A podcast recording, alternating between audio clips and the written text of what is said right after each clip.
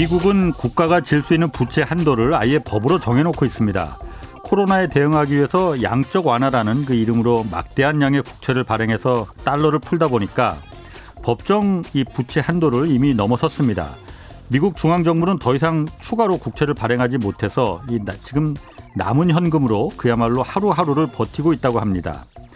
이마저도 이달 18일이면 바닥이 날 전망이라서 이렇게 되면 미국 정부가 사상 초유의 국가 부도, 즉 디폴트를 선언하게 될 수도 있습니다. 이걸 해결하는 방법은 의회에서 미국의 부채 한도 상한선을 더 올려주는 방식으로 법을 바꾸는 건데 이게 지금 여의치 않은 것 같습니다. 야당인 공화당은 바이든 행정부가 야심차게 지금 추진 중인 인프라 건설 계획에 너무 많은 돈을 쓴다며 이것부터 줄여야만이 부채 한도 증액 법안도 처리해 줄 수 있다 이렇게 버티고 있습니다. 일각에서는 1조 달러어치의 백금을 중앙은행에 예치해 놓으면 부채 한도 이 법과 상관없이 1조 달러를 발행할 수 있다 하는 이런 좀 다소 황당한 방안까지 지금 제기되고 있다고 합니다. 미국 정부의 부도가 설마 이게 실제 일어나진 않겠죠. 그렇지만 그동안 달러를 계속 풀었는데도 불구하고 인플레가 발생하지 않았다는 이 달러의 마법, 달러의 역설이 앞으로도 이게 계속될 수 있을지 이건 진짜 의문스럽습니다. 네, 경제와 정의를 다잡는 홍반장, 저는 KBS 기자 홍사원입니다. 이번 주 내내 청취자 여러분 위한 책 선물 이벤트 진행 중입니다. 유튜브 채널 박종훈의 경제 한방 진행자죠. KBS 박종훈 기자가 쓴 새 책 부의 시그널을 매일 4분씩 추첨해서 보내드리니까요. 돈과 관련된 다양한 역사적 사건과 경제 흐름을 담은 책 이 부의 시그널을 받고자 하는 분은 성함, 연락처, 주소와 함께 짧은 문자 50원, 긴 문자 100원이 드는 샵 9730으로 문자 보내주시기 바랍니다. 자, 홍사훈의 경제쇼 출발하겠습니다. 유튜브도 오늘 함께 갑시다.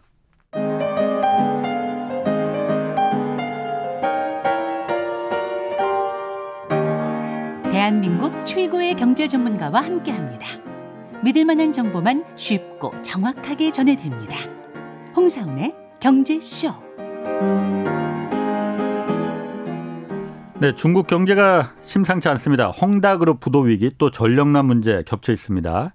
이게 중국만의 문제가 아니라 세계 경제에도 영향을 미칠 수 있는 우려가 지금 계속 나오고 있어서 오늘과 내일 이틀에 걸쳐서 이 내용 집중적으로 좀 자세히 짚어보겠습니다.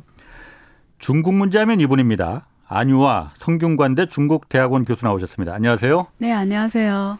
오랜만에 뵙겠습니다. 네, 오래간만입니다. 아유, 얼굴이 너무 확 피셨네. 아니, 감사합니다. 네. 자, 먼저 헝다그룹 얘기부터 좀 할게요. 지금 대부분 경제쇼에서 이 얘기 좀 주제 좀 다뤘습니다, 많이. 네. 그런데 그렇게 큰 문제 아니다. 예전 그 리만 사태, 중국발 리먼 사태다 이런 얘기까지는 너무 오바다 네. 했는데 네. 안 교수님 이 부분에 대해서 좀 다른 견해를 갖고 있으시다면서요. 네, 네. 일단은 리만브라더스하고 비교하면 자체가 좀 말이 안 되고요. 예. 왜냐하면 중국 외환시장이 개방이 된 것도 아니고 위안화가 자유 태환이 되는 것도 아니고 예. 그래서 금융시장이 개방이 안 됐기 때문에 외국 금융기관들과의 이런 상품 투자를 통한 금융상품 투자를 통한 이런 얽히고 설킨 예. 미국 같은 경우는 그때 당시 파생상품이었잖아요. 예. 그런 거는 거의 불가능하잖아요. 구조상. 예. 그러니까 지금 아마 그렇게 큰 문제 아니다. 그래서 제가 이렇게 봤더니 데이터를 봤더니 지금 그 중국 부동산 기업들이 해외 달러 채권이 있잖아요. 예, 달러 예. 채권이 75%는 그러니까 밖에서 달러 채권을 발행을 해서 그렇죠. 융자를 했잖아요. 그런데 부동산 기업이 중국 기업들이 해외 달러 채권의 75%는 중국 자본이 갖고 있어요. 예. 그러니까 그 전에 이미 밖에 나가서 외국에서 법인 접견이나 어쨌든 중국계 자본들이 75%를 갖고 있고요. 네. 외국계는 25% 갖고 있는데 그 중에 미국은 5%를 갖고 있어요. 예.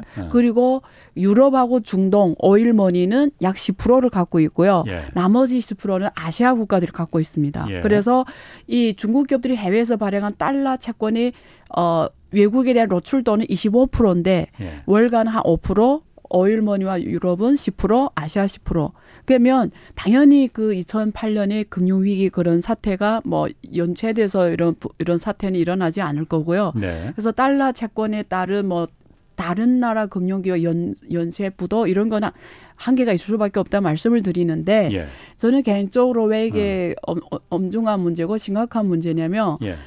일단은 뭐 제가 진행을 하면서 할 건데요. 첫 번째를 확실하게 말씀드릴 게 뭐냐면 지금 중국 정부가 헝다 사태를 범에 있어서 네. 가장 우려하는 게 뭐냐면 그러니까 지금 1차 그게 다른 말로 표현하면 1차 목표가 뭐냐면 사회 안정입니다. 예. 그러니까 무슨 말이냐면 지금 뭐 위안화 채권 발행, 원금하고 이자 갚는 문제 있고 예. 그리고 또 달러 원금하고 이자 그렇죠. 갚는 문제 이런 건 다음의 문제예요. 지금 제일 걱정하는 건 중국 정부 입장에서 걱정하는 건 뭐냐면 예. 최저 목표.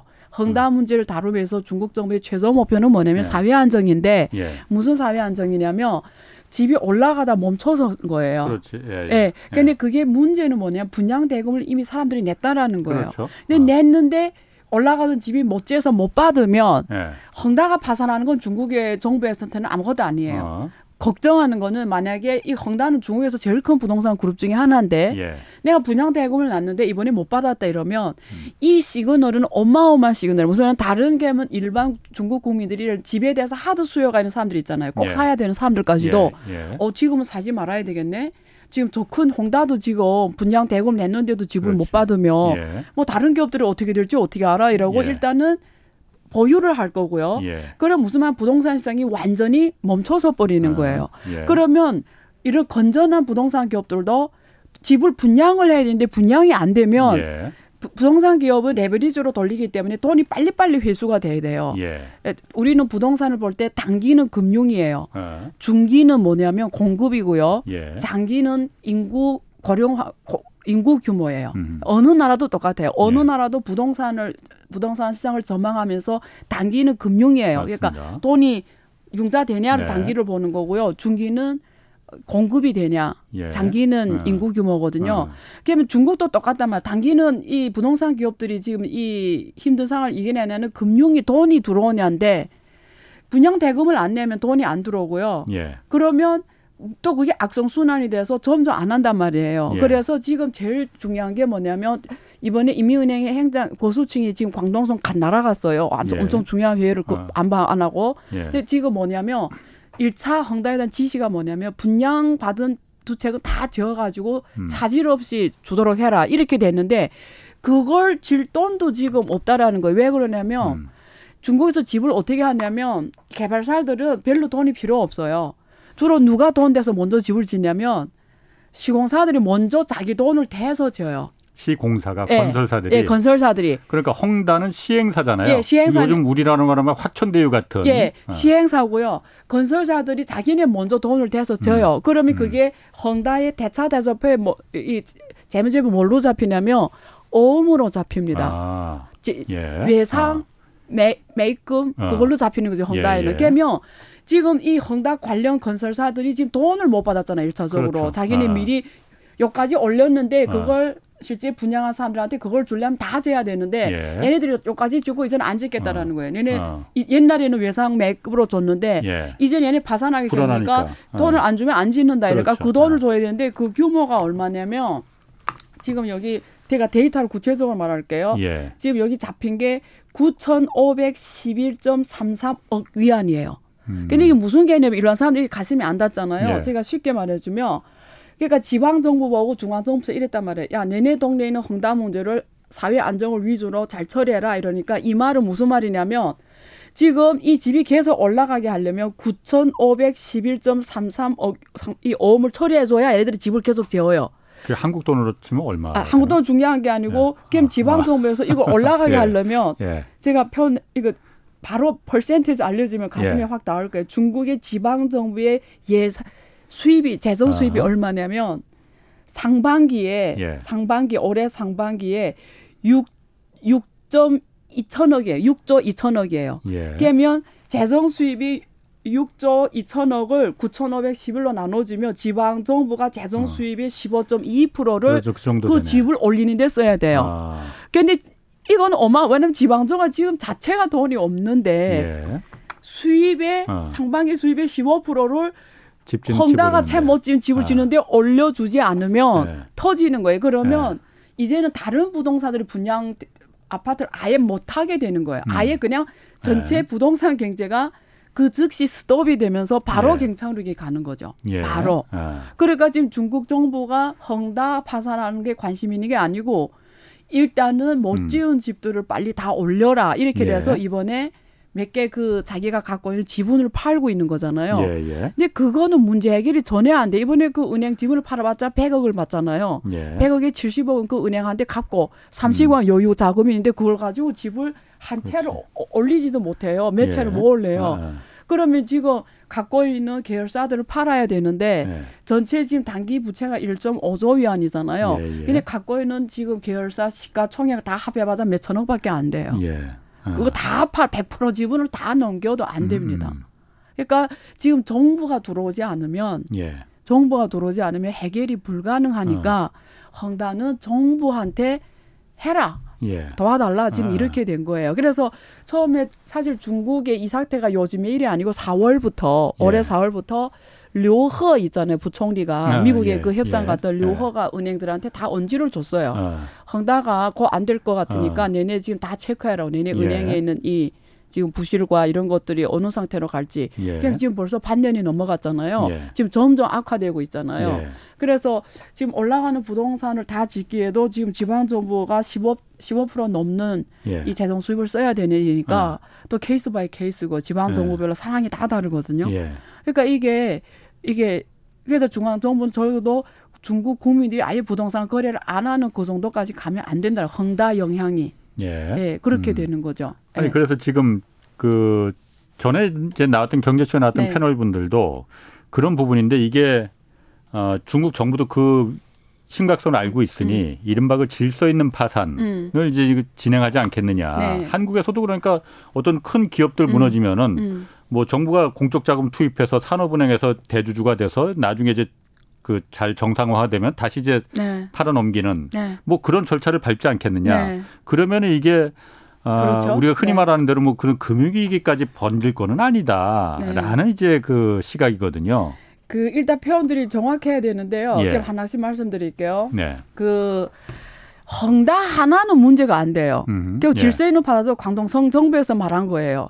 파산이면 파산이지 무슨 질서 있는 파산이 어디 있어요? 그냥 그래도 한꺼번에 파산하는 것보다는 하나하나 차근차근 파산시키는 게. 파산을 하기 쉽게 말하면 돈을 못 받는 거잖아. 채권자들이. 예. 무슨 예. 질서고 안 질서고 있어요. 그냥 돈 못 준다는 건데 쉽게 말하면. 예. 근데 헝다 하나가 그러는 건 문제가 안 돼요. 예. 그래 중국 GDP가 100조인데 그렇죠. 1.5조 예. 아니라는 거죠. 왜냐면. 예.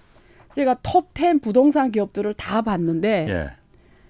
재미있는 게 있는데 중국에서 부동산이 사실은 2018년, 19년 이제는 부동산은 투자가 투기용이 아니다. 예. 이제는 방지서 이렇게 거주하는 거지 투자는 아니다, 투기다 아니다 이렇게 하면서 부동산에 대한 대출을 줄이기 시작했어요. 그런데 예. 부동산은 단기는 금융이라고 했잖아요. 예. 금융이 없으면 부동산이 그렇지. 돌아갈 수가 없으니까. 예, 무너지지.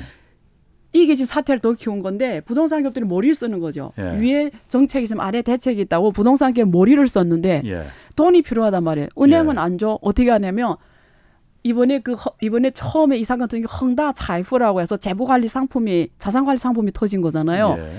어떻게 하냐면 은행들이 야 정부에서 대출을 못 해줘 이러니까 그러면 방법이 있는데 내내 임직원들의 투자가 30% 들어오면 대출을 해줄 수 있어 이렇게 된 거예요. 예. 그러니까 자본금이 100억 필요하면 얘는 임직원들 그중에 30%를 태우면 70%를 해줄 수 있다 이런 식이 된 거예요. 예. 그러니까 헝다 같은 이 회사들이 자기 임직원들한테 다 우리 회사가 발행한 자산관리 상품 사 이렇게 된 거예요. 그래서 헝다는 자기 직원들을 상대로 해서 예. 융자를 한 건데 얼마로 주기로 해요? 이러면 1,000만 위안 우리 돈으로 한 18억이에요. 그러니까 우리 자산관리 상품 18억 우리 원화로 18억을 사면 이자를 9.5% 줄게 이렇게 된 거예요. 엄청난 이자네. 아니 엄청난 정도가 하고 미션 임퍼서 그것도 1년. 예. 예. 그러니까 이게 폰지 게임인 거죠. 그리고 뭐 500만 원이면 뭐 8%를 줄게. 100만 원이면 뭐 6% 줄게 이렇게 예. 된 거예요. 예. 그러니까 임직원들은 또 안 사면 안 돼. 잘리니까. 다 산 거예요. 예. 근데 헝다는 임직원 상대로 해서 이렇게 융자를 했지만 대부분 부동산 기업들이 제가 데이터가 있는데 적어도 톱 10 부동산 기업들이 예. 중국에 다 이런 자산관리 상품을 만들어서 융자를 했다라는 거예요. 그게 B2B가 될 수도 있고요. 아니면 그 텐센트하고 알리바바 있잖아요. 예. 위어버. 예. 알리바바 자산관리 상품이 위어버고 텐센트는 월세 관리 상품인데 거기가 이렇게 자산관리 상품이 다 이런 부동산 개발에 이렇게 발행한 자산관리 상품 샀다는 거죠.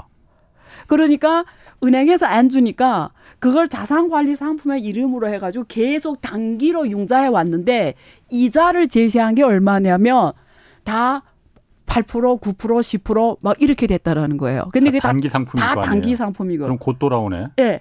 그래서 내가 봤더니 완다가 결국 다 담보로 잡힌 거예요. 또 담보가 있어요. 예. 담보가 누가 보통 해줬냐면 보험사들이 해줬어요. 예를 들면 이번에 핑안 주가가 죽게 떨어지고 있고 안방보험도 이런 얘네들이 이런 자산관리 다 담보로 들어가 준 거죠.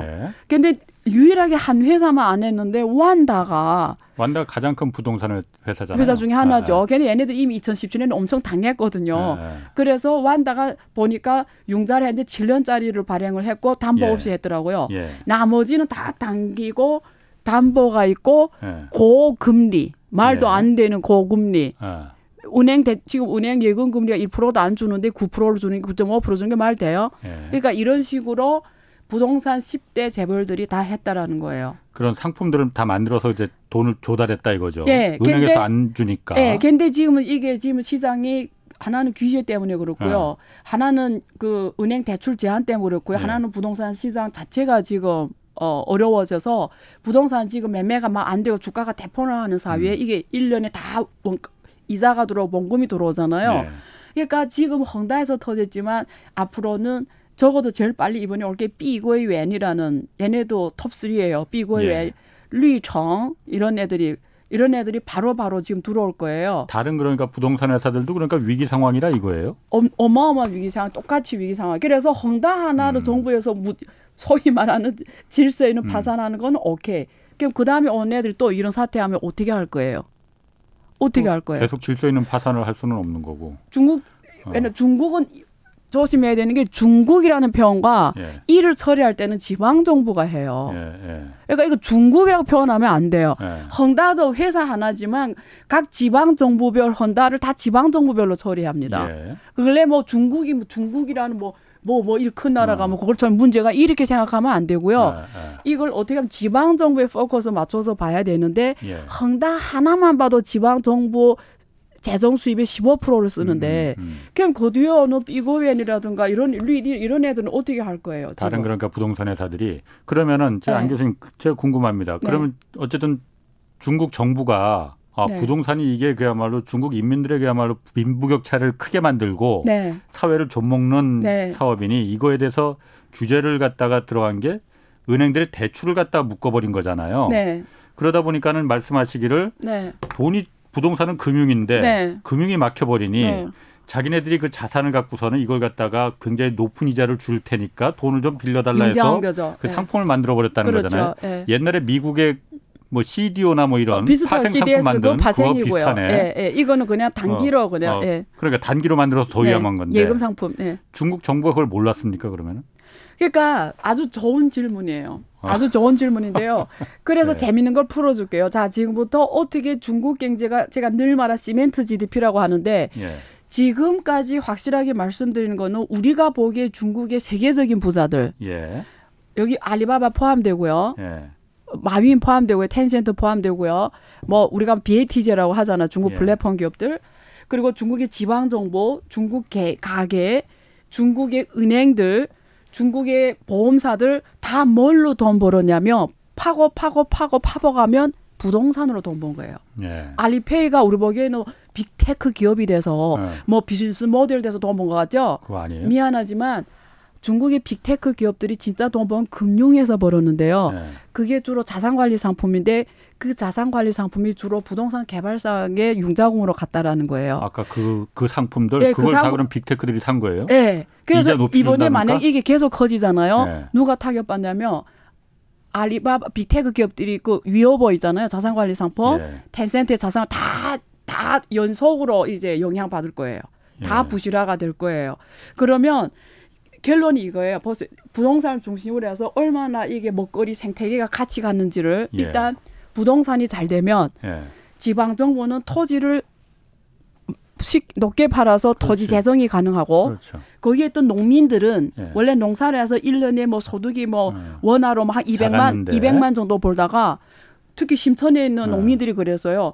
그 토지가 공업기업한테 확 인수되면서 갑자기 하루아침에 20억 원화로 20억 30억 부자가 됐어요. 예. 농민들이 평생 벌어도 못 벌 돈을 토지 하나 팔면서 나는 그냥 농사를 안 하면 되니까 팔아버리고 그러면 지방정은 토지 받아서 재정 수입이 높아져서 좋고 농민들은 거기서 토지를 팔아서 평생 농민 안 하고 갑자기 부자 돼서 좋고 그다음에 부동산 개발자들은 자기 돈이 없이 시공사를 먼저 건설사를 먼저 돈 내지니까 자기는 그냥 기본 자본금만 대면 되니까 레버리지를 엄청 키워가지고 분양만 하면 게임 끝이니까 돈 엄청난 수익률을 높여서 돈 벌어줬고 건설사들은 분양이 다 되니까 건설해서 돈 벌고 거기에 분양받은 사람들은 한국 분양받은 사람처럼 부동산 가격이 올라가니까 돈 벌어줬고 그리고 거기 자산관리 상품들 있잖아요. 은행의 자산관리 상품, 보험사의 자산관리 상품, 빅테크 기업들이 금융 플랫폼의 자산관리 상품 다 부동산에 들어간 거예요.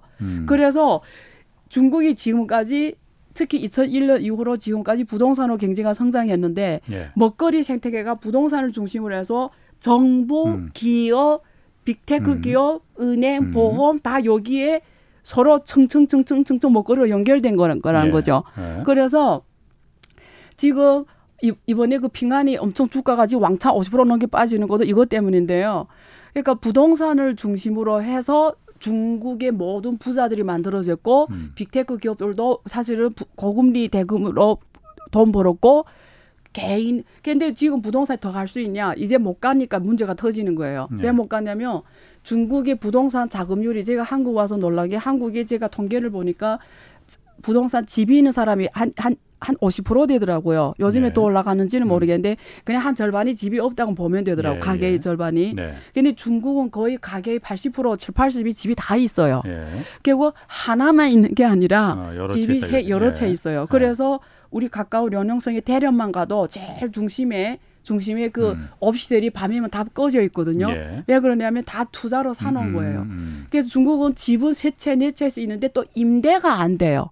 그냥 비워두고 있어요. 그러니까 임대 수요는 없는데 집을 투자 상품으로 막 세 채씩 샀다라는 거예요. 그러니까 가격이 그래서 계속 올라갔는데 이제 이게 연착륙이 되려면 그 가격을 누가 받쳐주면서 와야 되는데 그걸 이제는 누가 사줄 사람이 없는 거예요. 80%가 다 집을 갖고 있으니까. 네, 다 갖고 있으니까 20%가 그 높게 올라간 부동산을 사줄 수가 없는 거죠. 그래서 지금 부동산 시장은 호가만 있고요. 거래는 별로 없어요. 그리고 지금 이미 많은 그 아파트 단지들이 막 50%, 예를 들면 2억짜리 집을 1억으로 내놓아도 지금 거래가 안 돼요. 아니 그러니까 안 교수님 아까 제가 물어본 게 어쨌든 지금 그런 그 부동산 개발 회사들이 그렇게 자신들이 그 일종의 그 부동산을 담보로 한 파생 상품을 만들어서 그거로 다 연명해 와서 그게 지금 잔뜩 다 퍼져 있는데 중국 정부가 그거 몰랐었느냐 그냥 손 놓고 있었느냐라는 걸 제가 물어본 거거든요. 어디 중국 정부란 표현이 정확하지 않다고요. 왜 그러냐면 이게 그러니까 이게 지방 정부는 다른 게 지방 정부 이익이 다르고 중앙의 이익이 다르고 지방 상업은행 이익과 중앙은행 은행도 전체적인 전국적 은행이 5개가 있고 또 지방별 다 도시상호은행인데 이걸 한 거는 지방은행들이에요. 그러니까 은행들 지방정부는 내 임기가 중요하고 내가 자리에 있을 때가 중요하고 내가 부자 되는 게 중요하기 때문에 뭐 국가적으로 이게 거시적으로 이런 일이 다 폭발적으로 했을 때 나라가 어떻게 되고 뭐 전체 금융체가 이거 미시적인 측면에서는 관심할 이유가 없다라는 거죠. 지금 제가 얘기 들어보면은 2013년 그때 이제 그 미국의 그 부동산 이제 그 페니맥이나 뭐 이런 여러 가지 그 부동산 버블이 이제 폭락하면서 거기서 이제 여러 가지 그 파생 상품들을 만들어서 그게 리만 위기로까지 간 거잖아요. 그래서 금융 위기로 간 거잖아요. 그때하고 좀 똑같은 거 아니에요? 그거하고 다른 게 그거는 리만브라더스의 위기는 전 세계 금융위기로 펼쳐진 거고요. 중국은 중국 경제 위기로 온다라는 거예요. 그러니까 사람들이 아까 그래서 질문이 있죠. 많은 전문가들이 중국 리만브라 금융위기는 없다. 이 표현이 정확하지 않다라는 거예요. 왜냐하면 금융위기 아니라 경제위기라는 거예요. 이거는. 경제위기라는 건 다른 쉬운 말로 표현하면 GDP 성장률이 반토막 난단 말이에요.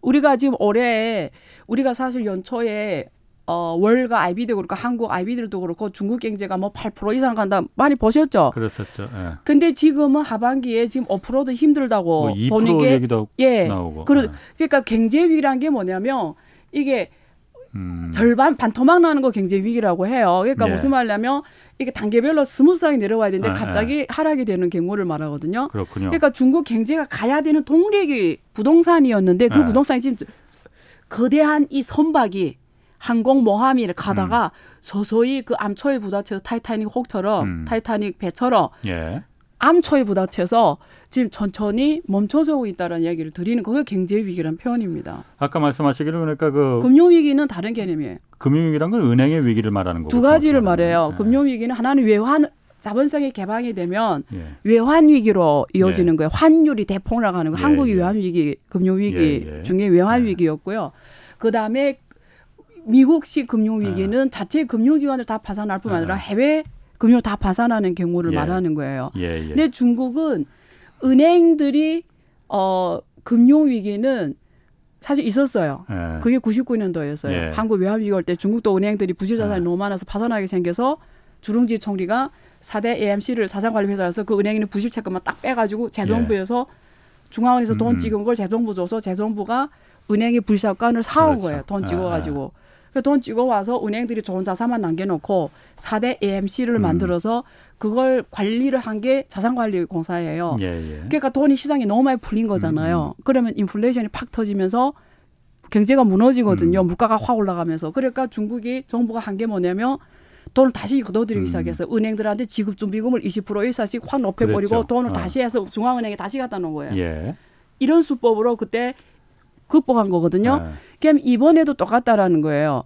지금 이 헝다가 무너지는 게 문제가 아니고 제가 다시 정리해드리면 헝다 때문에 부동산 분양이 안 되면서 온 분양이 아니라 헝다 때문에 부동산 분양받는 사람 못 받기 때문에 전체 분양시장이 얼어붙으면서 나머지 건전한 부동산 회사들도 분양이 안 되면서 부동산 경착륙이 온다라는 거예요. 부동산 경착륙이라는 건 중국 경제 스톱이 된다라는 거예요. 중국 경제 스톱이 되면 대출해준 지방 상업은행들이 대출 다 부실로 된다라는 거고요. 이런 거죠. 그리고 지방이 그렇지 않아도 지금 새로운 성장 산업이 없는데 그러면 경제가 뭘로 가냐. 경제의 경착륙으로 된다라는 거죠.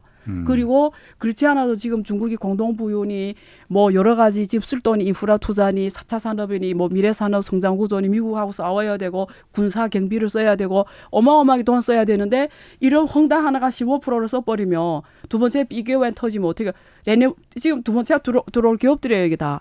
얘네들 할 때 또 어떻게 일을 10개 하면 15% 10개면 얼마예요. 100% 자정 수입을 전주 부동산 기업을 구하는 데 쓸 거예요. 말이 안 된다라는 거죠. 아까 그 제가 그 미국의 그 이제 생각나는데 서브프라임 모기지가 결국은 은행을 부실하게 만들었고 그게 리만 사태에서 금융위기 전 세계로 번진 거잖아요. 그런데 지금 이 상태를 보면은 아까 말씀하시기를 그 빅테크나 다른 그 전통적인 기업들도 이 부동산을 담보로 한 그 이자 많이 준다고 하니까 그거로 다 이제 파생 상품을 많이 좀 파생이 아니라 자산 관리 돈을 굴린 거죠. 그걸로. 어쨌든 그거로다가 돈을 많이 벌었고 지금 그것도 많이 갖고 있습니까? 그러면은 현재도? 그래서 이번에 헝다도 텐센트 자산 관리하고 위어버 자산 관리 다 들어갔잖아요. 그러면 걔네 다 못 받는다고 보면 걔네는 이제 부실화가 되는 거죠. 거기까지? 그래서 지금 이게 왜냐면 이게 데이터를 여러분 그럼 이게 부동산 기업만의 문제가 아닙니다. 아니에요. 내 말했잖아요. 경제 위기다. 전체 경제 문제라고요.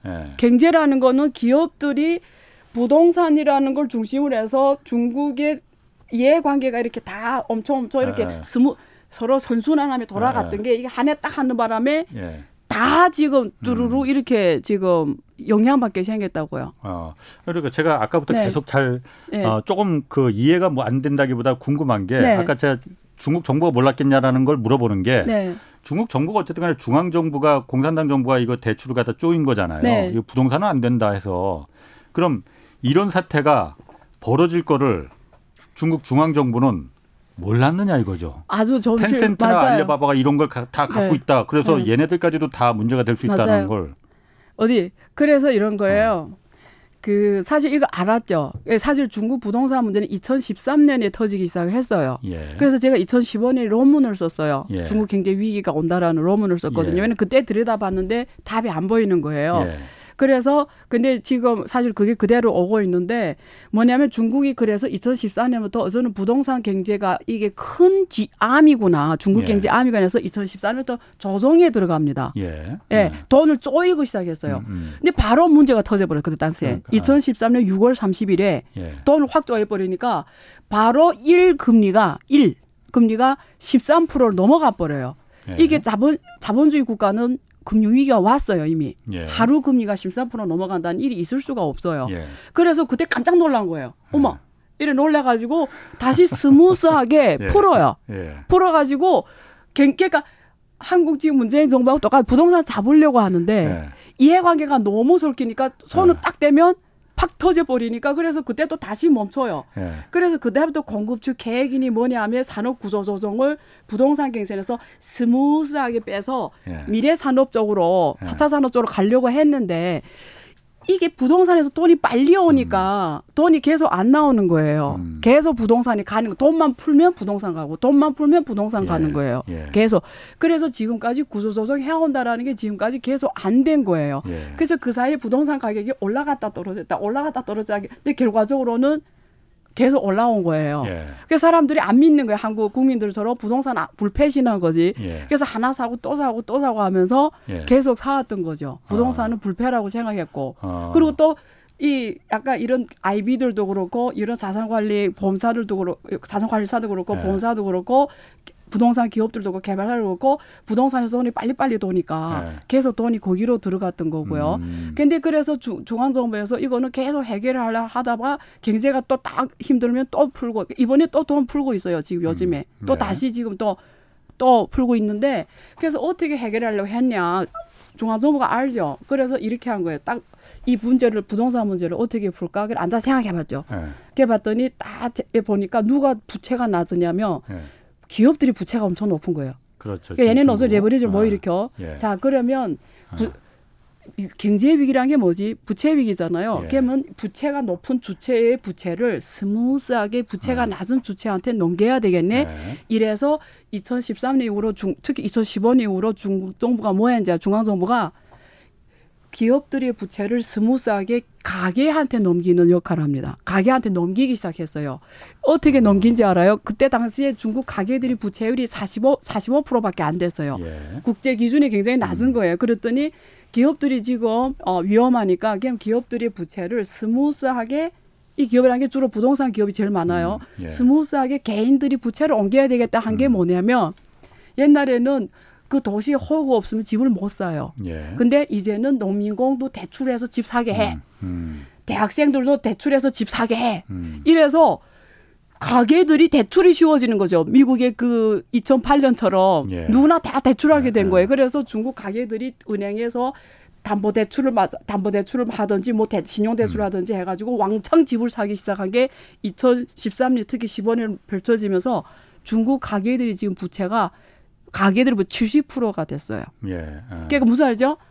부동산 부채율을 이쪽으로 스무스하게 옮겨오기 시작을 했단 말이에요. 그래서 지금 70%는 가계 부채 70%는 무슨 개념이냐면 일본이 부동산 신화가 무너질 때 가계 부채율이 70%예요. 70%라는 거는 국제 경계선입니다. 이제는 위험한 거예요. 우리나라는 100%도 넘는데.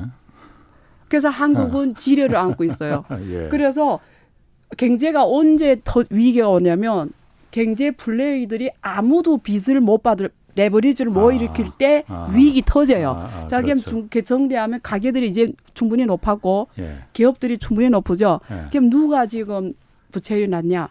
정부죠. 중앙정부 하나만 부채율이 낮아요. 예. 그럼 이제는 중앙정부에서 안 나서면 예. 중국 이 문제는 해결하기 힘들다는 거죠. 그렇군요. 예. 그걸 가게한테 넘기기 전에 중앙정부가 그러니까 그걸 또 하나 써야 되는데 방법을 잘못했겠군요. 그러면. 그래서 그 후부터 이제 가게들 또 막 급속도로 올라가니까 부동산 가격이 더 올라가게 돼 있잖아요. 대출을 쉽게 해주니까 부동산 가격이 하늘을 고공치며 올라가는 거예요. 또 이게 또 아니네 이래서 그다음 또 중앙정부는 그럼 이제 우리가 돈 써야 되겠네 이래서 그다음 또 중앙정부에서 중국 경제는 돌아가야 되니까 인프라 투자, 뭐 중앙 프로젝트를 엄청 가동한 게 2018년 이후예요.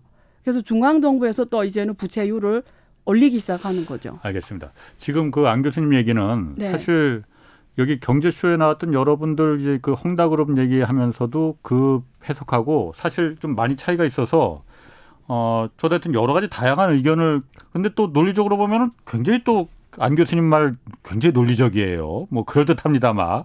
근데 저 이걸로 밥 먹고 살잖아요. 이 의견은 어떻습니까? 중국 네. 속담에 그런 게 있다면서요. 네. 바람 부는 쪽으로 다 누워라. 바람이 불 때는. 네, 네. 그래서 중국의 그 개발 이 부동산 업자들이 중국 정부가 이제 부동산은 안 돼 해버리니까 다 그래서 납작 엎드렸다는 거예요. 그런데 헝다만 그 당시에 이거는 그러니까 다른 분의 의견이니까 그냥. 그건 뭘로 가는 얘기예요? 잠깐만요. 네, 네. 그러니까 헝다만. 네.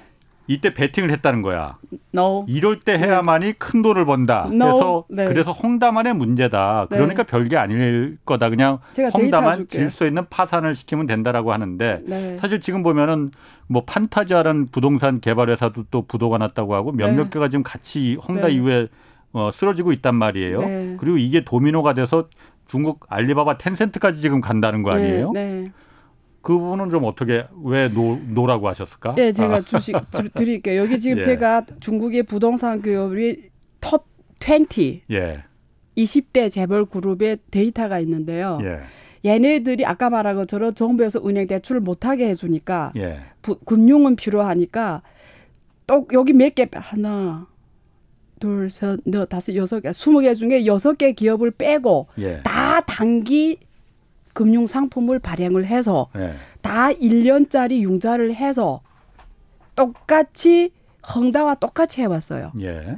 여기서 그래서 제일 규모가 크게 한 게 지금 비교엔 1위 기업이에요. 비교엔 헝다, 왕커.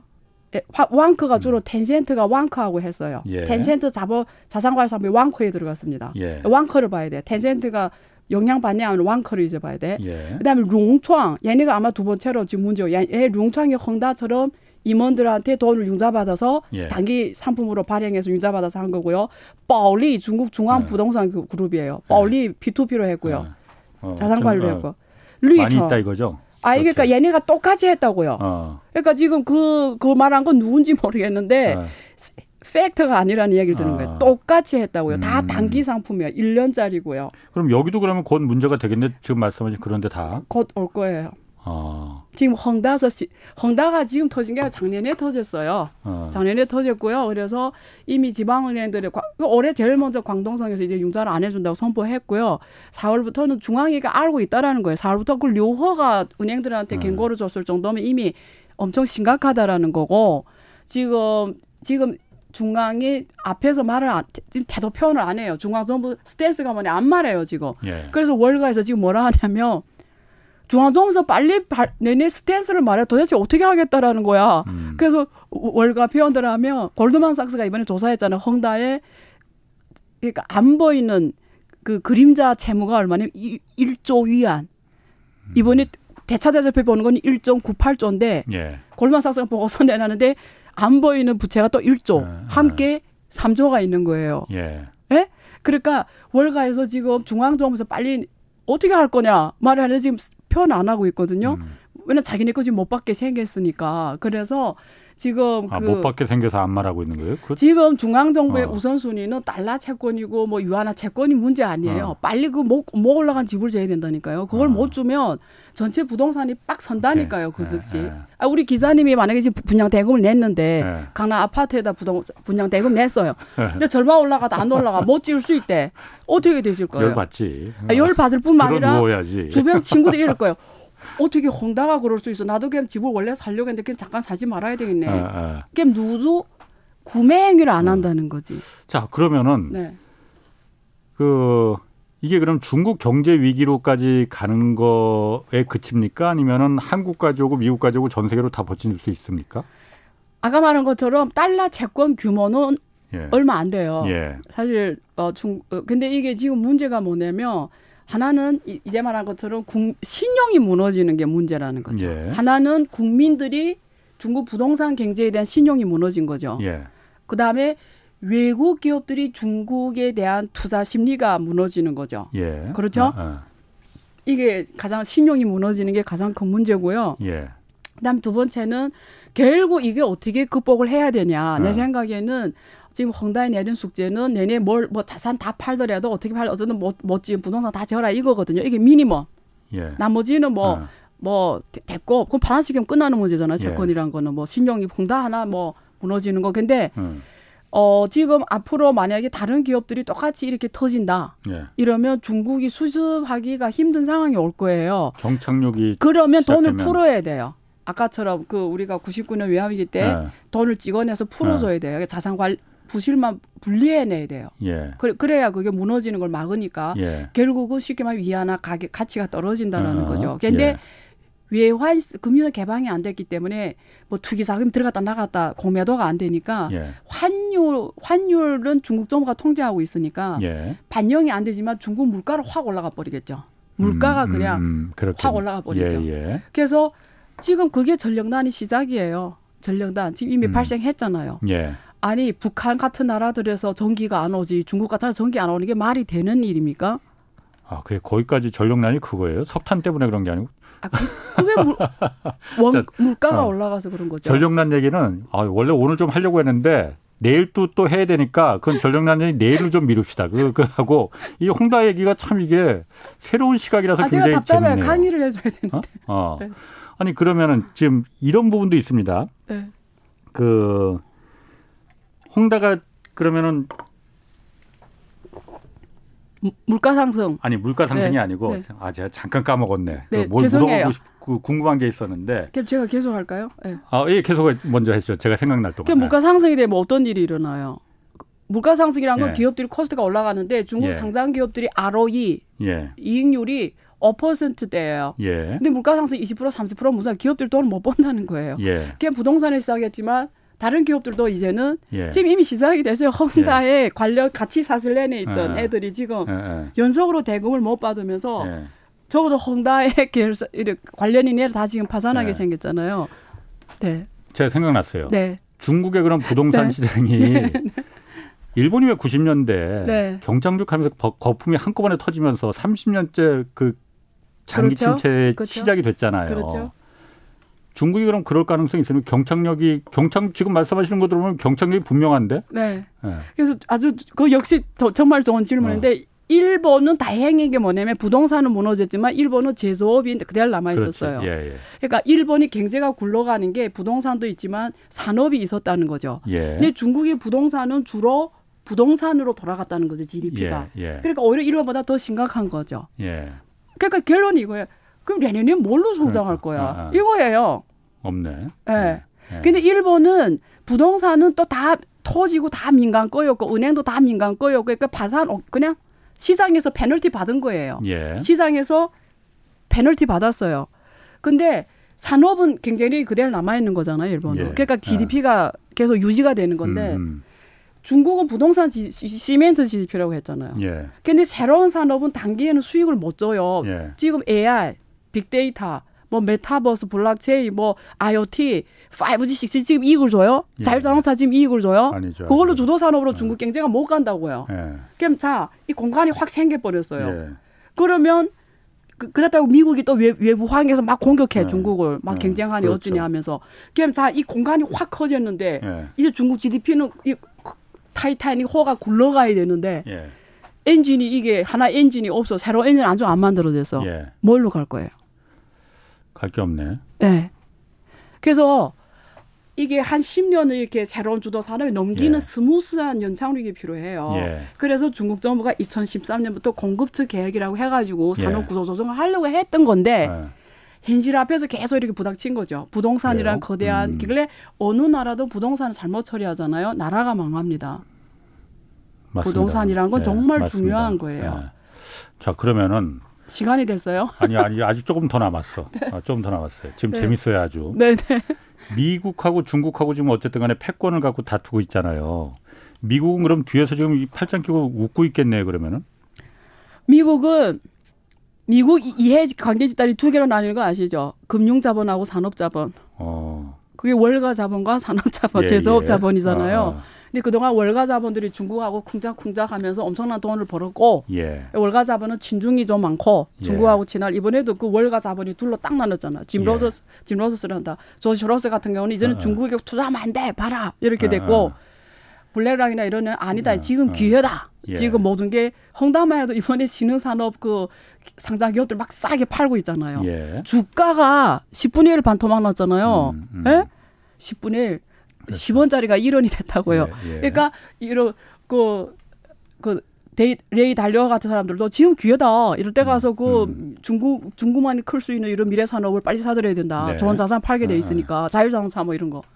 그러니까 두 가지로 보는 거죠. 그러니까 미국도 지금 근데 사실은 중국이 많은 경제적 어려움이 미국도 한몫을 하고 있어요. 예. 아까 에너지 가격도 그렇고요. 예예. 그러니까 중국 경제는 그래서 미국이 이번에 그거 아세요? 이번에 미국의 오피니언 리더들이 요즘에 메인 주장이 뭔지 알아요? 중국의 휘황은 중국말로 휘황인데 한국말로 하면 중국의 클라이막스는 이제 끝났다. 났다. 이제는 내려갈 길밖에 없다. 이렇게 말하는 오피니언 리더들이 엄청 많아요. 미국하고 유럽에. 예. 근데 옛날엔 중국 긍정론이 더 우세를 차지했단 말이에요. 예. 근데 이제 그게 무게추가 비관론으로 가는 거지. 어제는 중국이 어제는 최고로 왔고 예. 이제부터 내려갈 길밖에 없다. 뭐 이렇게 말하는 사람들 지금 되게 많아요. 안 교수님은 어떻게 생각하세요? 제가요? 예. 궁금하죠. 안 교수님은 항상 여기 댓글에 보면은 너무 중국 그냥 좋아한다고 그 불만들 많습니다.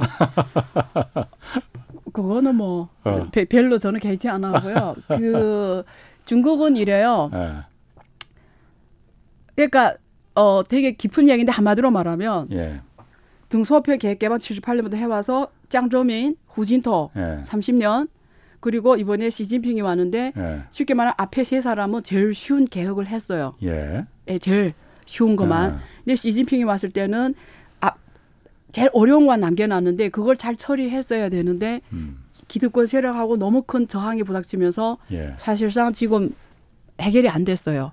그래서 그게 해결이 안 되면 중국 경제는 못 갑니다. 그게 뭐예요? 그게 이제 말하는 부동산하고 예. 지방정부 이해관계자하고 예. 그리고 그거예요. 국유기업이에요. 예. 이 3자입니다. 예. 이게 지금 중국 사회 발전이 하나의 저항세력으로서 예. 지금 중국 경제가 가고자 하는 발을 딱 잡고 있는 거예요. 이게 지금 시진핑이 10년에 했어야 되는데 예. 못한 겁니다. 네. 자 그러면은 헝다그룹을 그러면 오늘 사실은 그거 말고도 뭐 다른 뭐 지금 그 여러 가지 뭐 오코스도 좀 얘기하고 그랬어야 되는데 그 부분은 내일 좀 시간이 되면 좀 얘기를 하고 헝다그룹 사태를 그러면 이게 중국 경제에 지금 뇌관이 될 거라고 지금 안 교수님은 보고 계시는 건데 어떻게 중국 정부가 처리를 해야 됩니까? 그래서 그거 봐야 돼요. 여러분, 네. 아까 말했죠. 톱10 기업들 중에 적어도 7개는 똑같은 문제가 있고요. 예. 빚규모도 비슷해요. 다 1조 위안 넘어갑니다. 다. 예. 채무는 얼마인지는 몰라요. 예. 자, 똑같은 문제 있다 보니 게 아마 더 레저너블 할 거고요. 예. 두 번째는 앞으로 사태를 보려면 입에 지금 올라가냐. 예. 지금 올라가다가 멈춰선 공정들이. 예. 그걸 지켜봐야 되고요. 예. 그리고 중앙은행에서 돈을 푸냐. 예. 지금 좀 풀자는 대출 이제 해라 또 이렇게 나오고 있어요. 아하. 그래서 해 또. 예. 대출 쉽게 해줘. 지금 예. 또 이렇게 지금 풀고 있거든요. 그걸 예. 봐야 돼요. 그렇군요. 예. 자 그럼 헝다그룹 얘기 거기까지 하고 내일 이제 저희가 또 안 교수님 또 모시고 2탄으로 이번에 전력난 얘기 좀 하려고 합니다. 네. 내일 잠깐 그 이 청취자들 궁금증 유발하기 위해서 전력난도 우리가 모르는 우리가 여태까지 지금 알기로는 석탄 수입가 올라서 하고 뭐 이런 거 정도로 알고 있는데 그거 말고 또 다른 뭔가 비밀이 좀 숨어 있습니까? 아마 일반 다른 분들 말하는 거하고 좀 얘기 달라질 거예요. 네. 한 30초 정도만 40초 정도만 간단하게 좀 그 맛보기를 좀 보여준다면. 세 가지 원인이 있어요. 예. 그중에 가장 중요한 원인 중 하나가 미국이 있다. 미국이? 네, 거기도 또 전력난에도 미국이 있어요. 아 당연한 거죠. 네, 네. 또 세 가지 중에 나머지 두 가지. 그리고 또 우리 친환경 규제라고 하잖아요. ESG 규제고 맞춰야 되는 게 있고 또 공급측 계획이라서 아까 산업 구조 조정하다가 이게 지금 수요를 못 맞추는 부분도 있고요. 예. 네, 그리고 지금 중국 물가가 지금 장난이 아닌데요. 이건 글로벌 문제잖아요. 한국도 그렇고 미국도 문제도. 예, 그런 문제 다 엮여져 있습니다. 네.